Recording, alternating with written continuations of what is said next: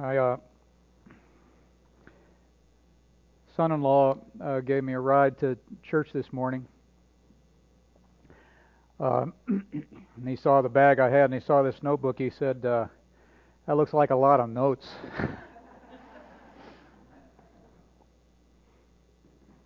it's a, it's got more. It, it's actually a lot more than than than the notes. So don't be too frightened. I I really just want to I, I do have some notes, and I want to walk through a, a, a an account in Acts. I kind of got carried away with this week, uh, but uh, but I really just want to share some things from my heart um, pertaining to the resurrection, of course, resurrection of Christ.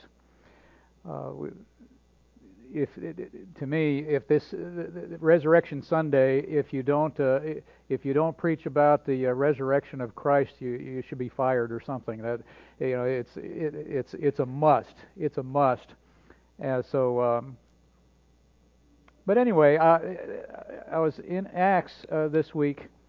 Uh, the Apostle Paul had it on his heart to go to Jerusalem to uh, bring a gift of relief uh, help from the Gentile Christians in the churches that that he had founded on his missionary journeys to the impoverished uh, Jewish Christians in Jerusalem.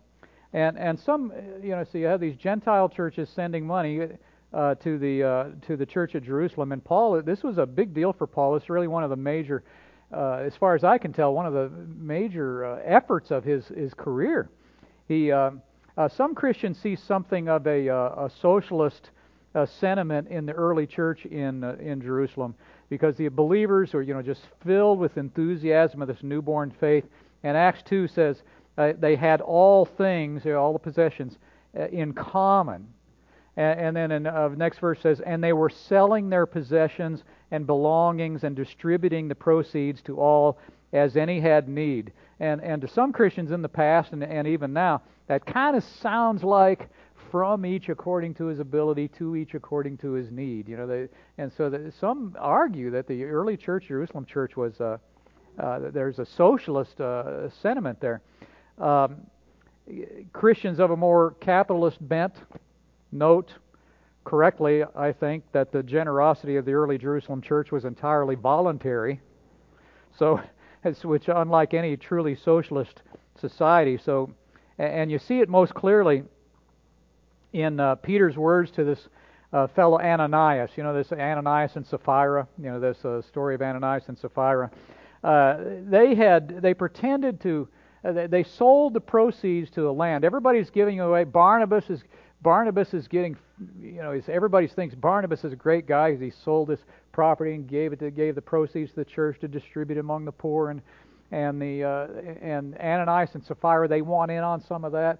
So they sold a piece of property and they gave part of the proceeds uh, to the church to distribute among the poor, but they said it was all of it.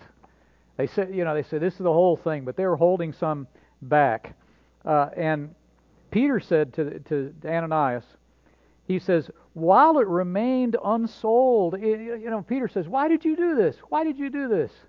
Why are you lying? You're lying to the Holy Spirit. He says, while it remained unsold, did it not remain at your disposal? And after it was sold, was it not at your disposal? Or while it remained unsold, did it not remain your own? After it was sold, was it not at your disposal? In other words, Ananias said, I mean, uh, Peter said, Ananias, no, no one made you sell the land. You didn't have to sell that land just because that's what people in the church are doing. Just because there are poor people in the church that need, you didn't have to do that. And even after you sold it, you, the proceeds belong to you. Peter says you could have you could have given some of it, or you could have given all of it, or you could have given some of it. You could have given none of it. And it wouldn't have been a problem. It's the he said it's the hypocrisy uh, of pretending to give it all that's the problem here. And then you know if you've Acts chapter five, if you've read it, what followed, I think it's the first bad church experience in the history of the church. right? The first really bad church experience, Ananias and Sapphira, they, in fact, they never went back to that church again or any other church. Yeah, you know why? Because they died. Peter said the, the, you know, they're going to carry you out feet first, and they dropped dead. You know, both of them. They, uh, but it, but it does show this that the early church it wasn't socialist in that it denied the uh, validity of private property. And, and then capitalist Christians, they they kind of go too far when they try to get some mileage out of the fact that see what happened. They had socialist tendencies in the in the first, and then later they become impoverished. You know, and they need help from the the Gentile the Gentile Christians. I was really surprised to read this uh, New Testament scholar F. F. Bruce. He he wrote a very famous New Testament or or biblical scholar, not just New Testament scholar, uh, but uh, but very well respected. Um, um, student of the scriptures, a scholar, biblical scholar, uh, who, who talked about this. He, he wrote in the 1960s. It, he's talking about the Jerus, the early churches, what they did in Jerusalem, giving away, selling everything and give it, distributing among the poor. He says it had certain practical drawbacks. Indeed, perhaps the chronic poverty which seems to have afflicted the Jerusalem church in later decades may not be unconnected with the exhaustion of the common pool into which the members placed their property. So he said, maybe that's probably why it could be why they ended up poor like that. They, they were so that seems a bridge too far for me, especially since Acts 11 said 11:27. Eh, we won't look it up, but it, it, it's not that important. But it, attributes the poverty in Jerusalem to a famine that was worldwide. So it, seems too far to say, you know, to say uh, well, no, it's because of their they were uh, this irresponsible giving stuff away in the beginning that uh, that they fell into poverty. But so, you know, uh, so that's a little aside. The early church wasn't socialist, nor was socialism to blame for their poverty later on. Uh, but for whatever reason, the, the Christians in Jerusalem were in a bad way, and the Apostle Paul raised money from largely from these Gentile churches founded on his missionary journeys for the relief of the Jewish Christians of Jerusalem. And, and like I said, it was one. If you kind of read between the lines, or not even between the lines in the New Testament, it was one of the major things that Paul did. I mean, it, it's it takes a you know two whole chapters of Second Corinthians are about it, about that effort. Second Corinthians eight and nine. There's a kind of a long paragraph in in uh, Romans 15 that's about this effort to raise money for the Jerusalem church uh, paragraph, 1 Corinthians, you know, the beginning of, of, chapter 16, and and you, you see it alluded to time and again. Paul is always bringing this up. This he he want of raising this money to uh, from the largely Gentile churches to send to Jerusalem. And when you read those passages, and if you read them, I, I think you'd agree that Paul's main concern was not the gift itself. He wasn't like these people really need help. We got to get them this help, and they're going to starve if they don't get the. That it's not the help itself. It's it's not the money, but he wants to unite uh, the Jewish Christians and the Gentile Christians. He, he wants them uh, together. He wants them to be one. He, in a way, he's not letting a crisis go to waste. You know, he's there's this crisis, and he's going to use this opportunity to uh, he wants the Jewish Christians at Jerusalem to acknowledge their unity with the Gentile Christians. Uh, he wants the Gentile Christians to recognize their kinship with the with the Jew, Christians of the Jewish background. Maybe even he wants the Gentile Christians to recognize their dependence on the Jewish, uh, not the Jewish Christians per se, but the, their dependence on on Judaism, on the uh, Jewish people for being God's chosen instrument to bring the Messiah into the world. He wants them to be one. And you know, these, these Jewish Christians who grew up considering Gentiles as dogs, they're just like second class they're subhuman. Can you imagine what that would be? You know, you need the money. You know, they they, they needed the money. And to take money from these Gentile, you know, it would be humbling, wouldn't it? It'd be humbling. But you, they, but they, they did it. And then even the Gentile Christians helping out the Jewish, that, you know, who, who considered them dogs, you know, that, that they would they would be giving money to the uh, uh, to these Jewish uh, Jewish Christians. So Paul Paul's looking for his practical expression of a unity in Christ that trumps race and, and class. He says Galatians 3, there's neither in Christ, there's neither Jew nor Greek. There's neither Jew nor Greek, neither slave nor free, no, neither there's no male or female, for you all one in Christ Jesus. I mean, so what's let's stop for a minute because this is relevant. Is race a relevant thing in today's? You know, is anybody talking about race? What's the Christian answer uh, to racism? It it isn't intersectionality, is it? It isn't figure out who's got the biggest grievance and put them at the top and then the next one. You know, it isn't uh, it, it isn't hyphenated Christianity, is it? You know, like the, the Jewish Christians, Gentile Christians. It it isn't. Uh, well, let's open up an office of diversity. I might be getting in trouble here. I think our denomination has one, but it isn't opening up an office of diversity, right? It isn't ha- having a right. Don't tell head. Don't tell HQ. I said that. But but it isn't, is it? If Paul established an office of diversity in you know in, in Jerusalem and another one, no, it, it, here it is. There are no races in Christ. In fact, there's only one race anyway. It's it's the human race. And all are made in God's image. All are fallen. And in Christ, there's no Jew, there's no Greek, there's no Jew, there's no Gentile. There's no rich, there's no poor. You're, you're either in Adam, there's a human race, and you're either in Adam, a, a, a natural man, you know, Paul says in a different context. In other words, just the way, just the way we come, you know, just born of this world, a, a natural man separated from God. Or you're, or you're in Christ, you're a member of God's household by faith in Christ, by grace through faith. That's, that's the Christian answer. And, and there's every reason to think that Paul was successful in this project. It really doesn't say, it doesn't say exactly, but but here's my evidence for it that, that this was a successful effort. And, and you know how you know how we know there's no gent- what developed out of Paul's lifetime was not a Gentile church and a, and a, uh, a Jewish church. That's how you know. It didn't happen.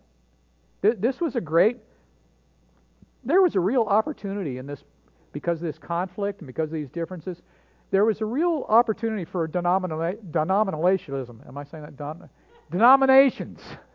Let's just say that. There was denominationalism. There was a great opportunity for denominationalism, isn't there, in that, in that right? What a great, yeah, just have a Gentile church and have a, a, a Jewish church. And you could do some things together. You could meet from time to time. You could have some community services and things like that. But that, you know, but you know, we really need to. That didn't happen. It didn't happen. And Paul would think, uh, well, we know this, right? Praise God, it didn't happen. Thank the Lord, it didn't happen.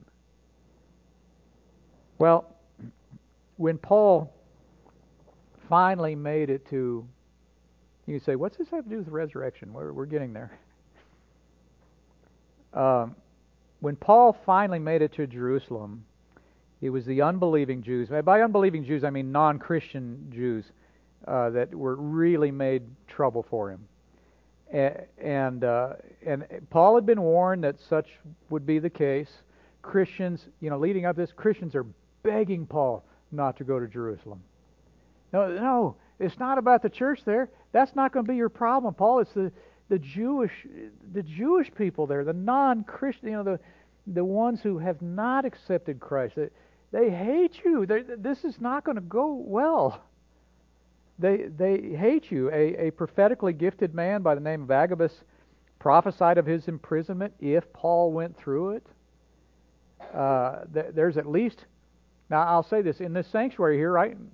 Yes, right now, there's in this sanctuary, there's at least one Christian who thinks that Paul made a mistake in going to Jerusalem, that he, he missed God's will for his life. He should have listened to counsel. He should have. He ought to listen to the Spirit's warnings. He he might have extended his ministry uh, and gotten to Spain like he hoped he he wanted to take the gospel to Spain, and and some people think he did and some that he didn't, but it seems like he didn't. And rather, you know, rather than that happening and Paul being able to take the gospel to Spain, he kind of set in motion a series of events that ended in his martyrdom at Rome. And so you, you can read for yourself, about, beginning about Acts 21, see what you think. But basically, the Jews at Jerusalem couldn't wait to get their hands on this turncoat Saul of Tarsus. Uh, this former persecutor of the church. And what, what is he now? Instead, he's the greatest missionary the Christians ever will ever have. The great, you know, it's like they just couldn't wait to get their hands on this guy. There's a near riot. Uh, the local Roman uh, tribune, it says, uh, he's kind of reprising the role of uh, Pontius Pilate from Jesus' day. It, it's uh, the job. I don't know how parallel his job was to Pilate's job as governor, but they're doing the same thing. It seems like that job in Jerusalem. The, the, the whoever's in charge in Jerusalem for the Romans seems like the job never changes. It's handle these Jewish religious controversies and keep them from fomenting up into rebellion that it's some sort of rebellion or riot that would draw the attention of the bosses back at Rome and make trouble for the Roman governor. So, so the Roman tribune there in uh, in Jerusalem, he there, because of this riot starting, he basically he arrests Paul, places Paul under arrest, but really just to put him in protective custody, just to protect him from the uh, from the Jewish mob. And and Paul, for his part, he parlays the uh, you know he parlays it into an opportunity to share publicly his testimony, and that's Acts chapter 22. That's one of the two main accounts we have from Paul's mouth about his uh, uh, about his conversion. We'll say we'll say it that way now. But what does Paul tell about? And here's where we get to resurrection. When Paul gets to tell his story, what is his story? he tells about an encounter with the risen Jesus Christ. He talks about Christ as a living person right then who spoke to him, who he had a conversation with him. He, he was a Pharisee. Uh, Paul was a Pharisee. He's going about the Lord's work the way he saw it at the time. He's on his way to the city of Damascus to do what he could to suppress this Jesus movement, whatever this Jesus stuff was about. He was wanting to suppress it. He had letters. He had been deputized. He had authority to imprison people. And he even says this. He says he, quote, persecuted the way. That's one of the terms they use for the Christians, the way. Uh, he persecuted the way to the death, he says. I mean, how did that take shape? What did he did he have authority to have people killed? Is that what? Yeah, but that's what he says. He persecuted the way to the death. And listen what he says. As I was on my way and drew near to Damascus, this is Acts 22, 6 and following, by the way. About noon, a great light from heaven suddenly shone around me, and I fell to the ground and heard a voice saying to me, Saul, Saul, why are you persecuting me? And I answered, Who are you, Lord? And we could say, maybe he means sir there. Who are you, sir? He says, Who are you, Lord? And he said to me, I am Jesus of Nazareth, whom you are persecuting. Now those who were with me saw the light, but did not understand the voice of the one who was speaking to me. And I said, What shall I do, Lord? And the Lord said to me, Rise and go to Damascus, and there you will be told all that is appointed for you to do. I mean, think about that. This is what he says. This is his testimony. So who who was this person who interrupted your journey, Paul? Who was this? It was Jesus of Nazareth. And think of it Jesus of Nazareth, who died on the cross in Jerusalem probably a couple of years before this. Probably a couple of years before. Now you can debate how, how many, but it's, it's months at least. It's a months, at least months. Probably a couple of years. Could be as many as three.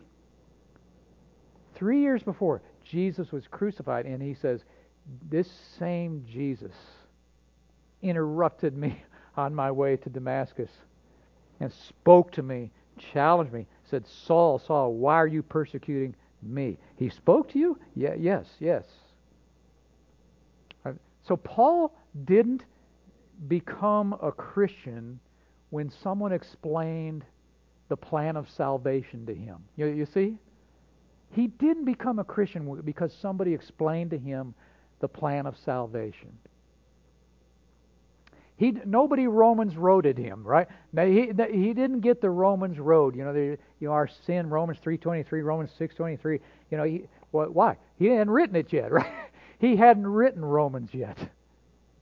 No one should, it wasn't the four spiritual laws, right? He he he. It, it was a personal encounter with the living person, Jesus of Nazareth, and guess what? It still is. It still is. Now, you, you may have started out, somebody explained to you the four spiritual laws, right? Someone took you down the Romans road. Romans 3, all of sin falls short of the glory of God. Romans 6, the wages of sin is death, but the free gift of God is eternal life, Christ Jesus. Uh, but if it took it's because what came after that was a personal relationship with a living Lord. That couldn't have happened unless he was raised from the dead. You see that? You know, Christianity is the only religion that is based on a one on one personal relationship with its founder. Yeah, I've said it. I'm not the first to say it. I know, but I've said it lots recent weeks. Christianity, properly understood, is not a religion about Christ. It's a relationship with Christ. You know, Paul before the Damascus Road, Paul had a religion. I mean, he had a religion running out of his ears. He was a, you know, he he had his, he says his own testimony. See, he had everybody beat in the religion department. He had everybody beat. If anyone else thinks, this Philippians 3, if anyone else thinks he has reason for confidence in the flesh, I have more. Circumcised on the eighth day, in other words, in strict accordance with the law, he got started out right. You, we might say, baptized when I was eight. Of the people of Israel, member of the chosen people. Of the tribe of Benjamin, proud, honorable history, ancestry. Hebrew of Hebrews, as to the law of Pharisee, He's a stickler, he's a religious perfectionist. As to zeal, a persecutor of the church. As to righteousness under the law, blameless. And what does he say now? He says, Whatever gain I had, whatever all that was worth, I counted as loss for the sake of Christ. Indeed, I count everything as loss because of the surpassing worth of, you remember what the next words are? Knowing Christ. Jesus my Lord. For his sake I have suffered the loss of all things and count them as rubbish in order that I may gain Christ and be found in him, not having a righteousness of my own that comes from law, but that which comes through faith in Christ. The righteousness from God that depends on faith, that I might know him. There it is again. That I might know him and the power of his resurrection. Here's the point Jesus, because he's risen from the dead, because he's risen. He's risen indeed. Because he is risen, he can be known here and now. And no religion about a dead man or a dead person can compare with that, no matter what the name is. Muhammad is dead. He can't be known now. Buddha is dead. They don't, they don't claim anything different. Those who follow his way. Confucius is dead. And you take it all down and get way down the list. Mary Baker Eddy is dead. Joseph Smith is dead. You know Joseph Smith? Anybody know Joseph? Smith? No, of Joseph Smith. I know you don't know Joseph Smith. I say I, uh, this is a polemic. It's just a it's just a polemic. I, I know, but I I, I enjoy saying sometimes when it comes up that you really should be careful before you get your religion from a guy named Joe Smith. You know, Joe Smith, really? But Joseph Smith cannot be known. He's, he's, he's dead. I never knew my grandfather. I never knew my grandfather on my, on my mother's side. None of us did. Why? He died when, when our mom was uh, young. He, he can't be known. He's gone. But Jesus is not dead. The, the angels said to the women who came to the tomb uh, that to perfume the body of Jesus, Why do you look for the living among the dead? He's not here. He's, he's risen. He's alive because he's risen from the dead. He's alive. He can be known. So the, this question of personal application is is this. I mean, and and think. You know, if you if you don't take anything else from today, from being here today, uh, this is this is uh, this is worth the price of admission right here.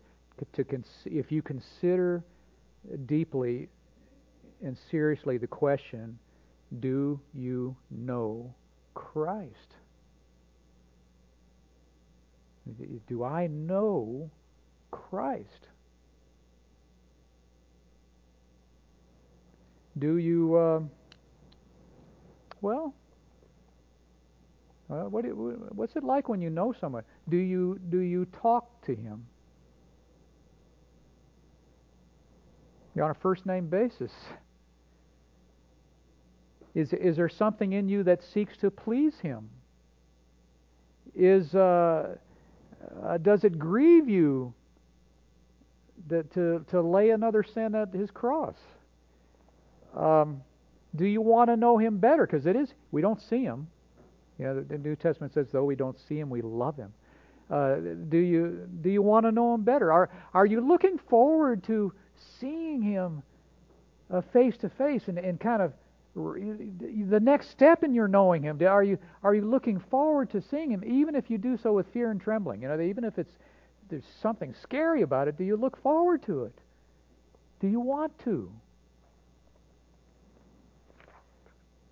and, and, and if you you know even if you don't know him you you, you can actually cut through all the historical evidences for Christ's resurrection and and the, and the historical evidences for Christ's resurrection, I'm, I'm just convinced they're, they are plentiful and they are persuasive.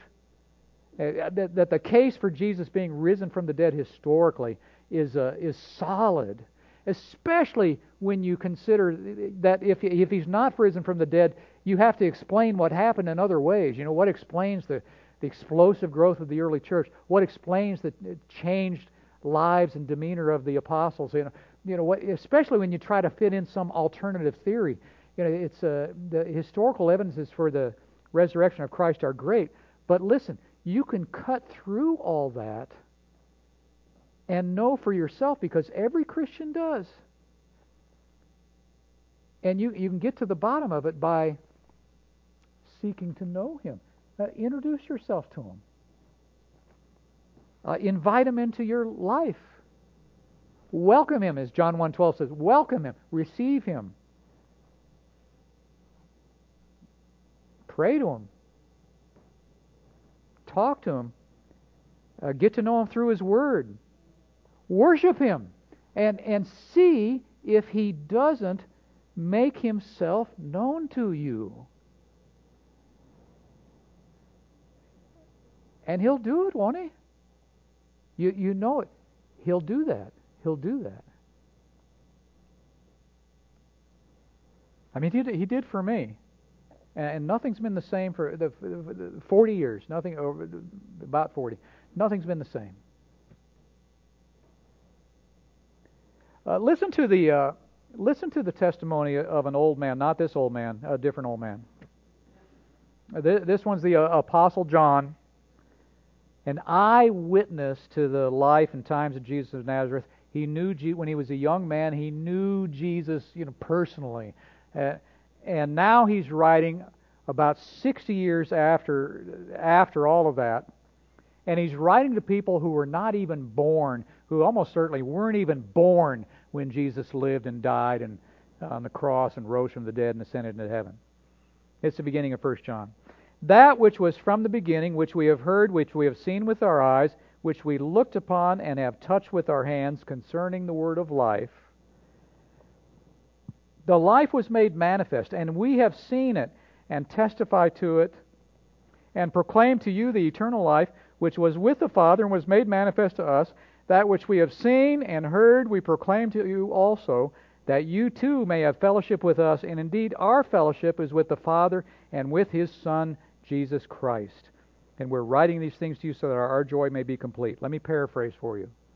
John is, says, as an old man now, he says, We and the other apostles, we saw him face to face. We saw Jesus face to face. We saw him with our own eyes, the wonderful things he did. We touched him. We we ate with him. We spoke with him. We've heard the sound of his. You know, we know what his voice was like. And and those things you can't do. He say these younger people they because you weren't even born at the time. But we're proclaiming this same Jesus to you so that you can enter into the same ongoing relationship with him that we have right now. Us apostles. And you you can't have what we had, but you can have what we have now, and you can have the same. Uh, John is saying that, that you can have the same fellowship I've been having with the risen Jesus for the last 60 years. And that's possible because we serve a living Lord, and we serve a living Lord because he's risen from the dead. Uh, let's get back to the Apostle Paul and his trial and finish up. The, uh, uh, his Acts 22 testimony was going okay until he mentioned that Jesus was sending him to the Gentiles, who you, you know, you know the, the Jews regarded as subhumans. Here's what Acts 22:22 says. Up to this word they listened to him. Then they raised their voices and said, "Away with such a fellow from the earth, for he should not be allowed to live." He's about to give the Stephen treatment, you know, get the Stephen treatment. He's preaching a sermon so good they're going to kill him after after he before he finishes really. Uh, and Paul, uh, so the tribune takes Paul back into custody again and get, takes him away. But the, the next day, he gathers the Jewish religious leaders together again because he really wants to get to the bottom of this whole thing. And Paul looks around and he sees that the leaders included both Pharisees and Sadducees, these two parties, these two theological parties, and they're, they're united in their fear and loathing of this Christian sect but they have their differences, they have their rivalries, and and uh, and Paul does something very clever. He he exploits the differences, and he. Yeah, the most basic difference, by the way, of course, Pharisees or the Sadducees, the most basic difference, and the one that Paul exploits here, is that the Pharisees believed in life after death, the possibility of resurrection, and the Sadducees didn't see it. They didn't know when you're dead, you're dead. They uh, and and Paul makes his play Acts 23 6. You'll see, see it. Now, when Paul perceived that one part were Sadducees and the other Pharisees, he cried out in the council, Brothers, I am a Pharisee, a son of Pharisees. It is with respect to the hope and the resurrection of the dead that I am on trial. Now, the, the ESV there, English Standard Version, and most other versions, they read a little clumsy there because it says the hope and the resurrection. You know, uh, I'm on trial for the hope and the resurrection, like it's uh, like it's two things. Well, what's the hope? He's on trial for the hope. He's on trial for the resurrection of the dead, and and uh, uh, most translations translate it that way, hope and because in the Greek there's an and in there. That, that and is there, so they they put it in there. But he's almost certainly using a figure of speech uh, what grammarians, or if that's who would call it that, hendiadys, whoever would be concerned about this sort of thing. And it's a way of adding intensity by using two words to describe, and with and, connected by and, to describe one thing. What, what is that? Well, you do it all the time. You don't, you don't know what hendiadys is. You don't know you did it, but you do it all the time. You do, use this figure speech all the time, I, I think. You might say, I was good and mad. I was good and mad. Right? You mean I was two things. I was good and then I was also mad. No, no, you, you meant I was extra mad, right? I'm good and mad, or or you're saying uh, uh, uh, I was good and ready, or I was, it's nice and warm. It's nice and warm. You don't mean it's two things. It's one thing. You know, it's it's uh, it's in it making. I'm sick and tired. I'm sick and tired of, of something. You know, just try and make me. You, you you do it all the time. So I think that's what's going on here. So what? So I think the New International Version. It's the only version I found that that uh, that treats. I think gets it right. Then Paul, knowing that some were in the Sadducees, some were the Pharisees, called out in the Sanhedrin, My brothers, I'm a Pharisee, descended from Pharisees. I stand on trial because of the hope of the resurrection of the dead. He's just in, that's what he really means. He's talking about one thing, not two things. Not the hope in the resurrection. The hope, and intensified, the hope we have in the resurrection. And, he, and it works. The Pharisees end up defending Paul. They say, well, he's got a point there. We don't want to be like those guys. you know. so, uh, but here's the thing. Well, and we'll end with this. What Paul says about himself here is true of every Christian, and it's if you're a Christian, it's true of you. You and I are on trial for the hope of the resurrection of the dead. You and I, we staked our life on it. We staked eternity on it.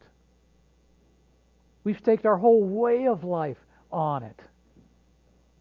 Uh, you know, when you think about this, you know, when you when you cry out to the Lord in prayer, when you pray, do you pray? I hope you do.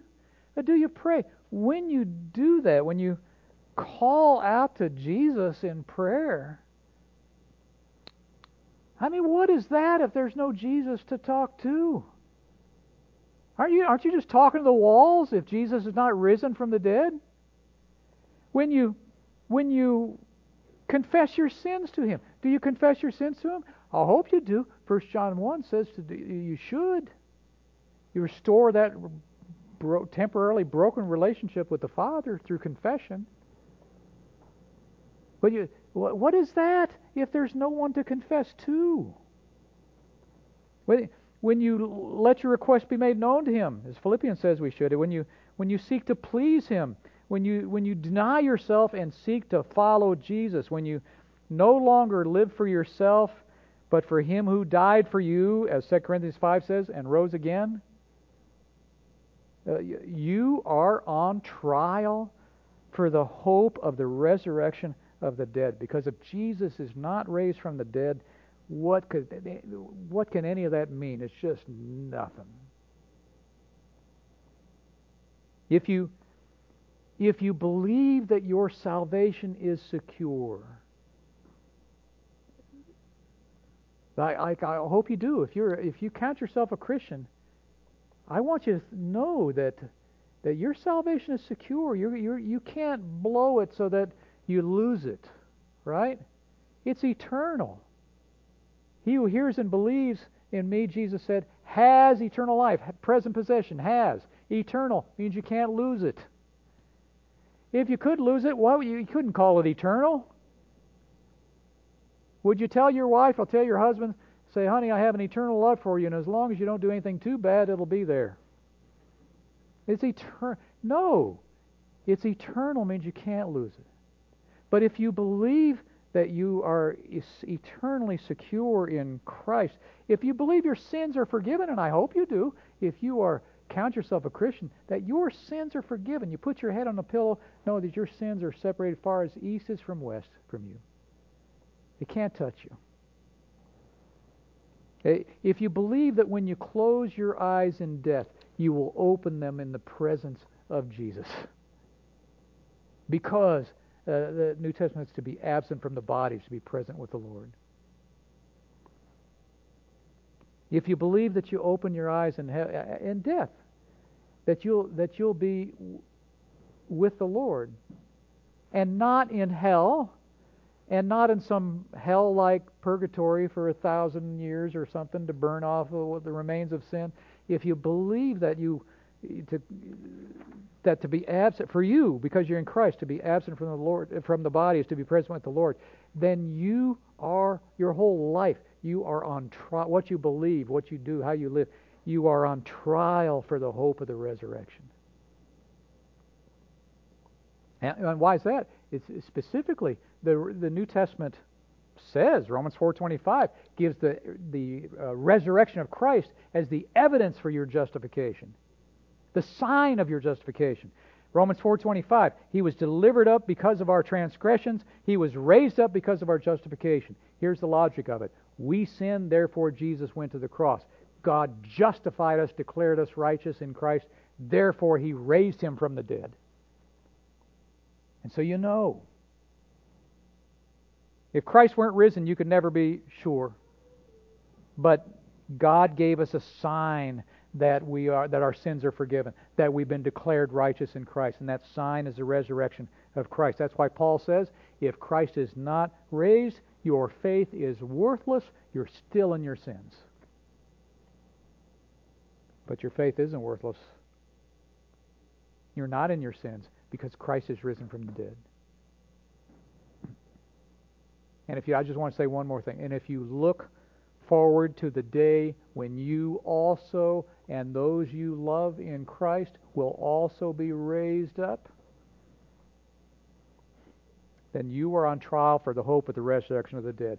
If you grieve for your dead in Christ, but not as those who have no hope, but as those who have hope, if if you take comfort in the preacher saying, you're going to see them again, you're going to hear their voice again, you're going to hold their hand again, you're going to hug them again. If your heart yearns for the day when we will be able to say, Oh, death, where is your victory? Oh, death, where is your sting? Then you are on trial for the hope of the resurrection of the dead. We are on trial, but we're not ashamed and we're not frightened.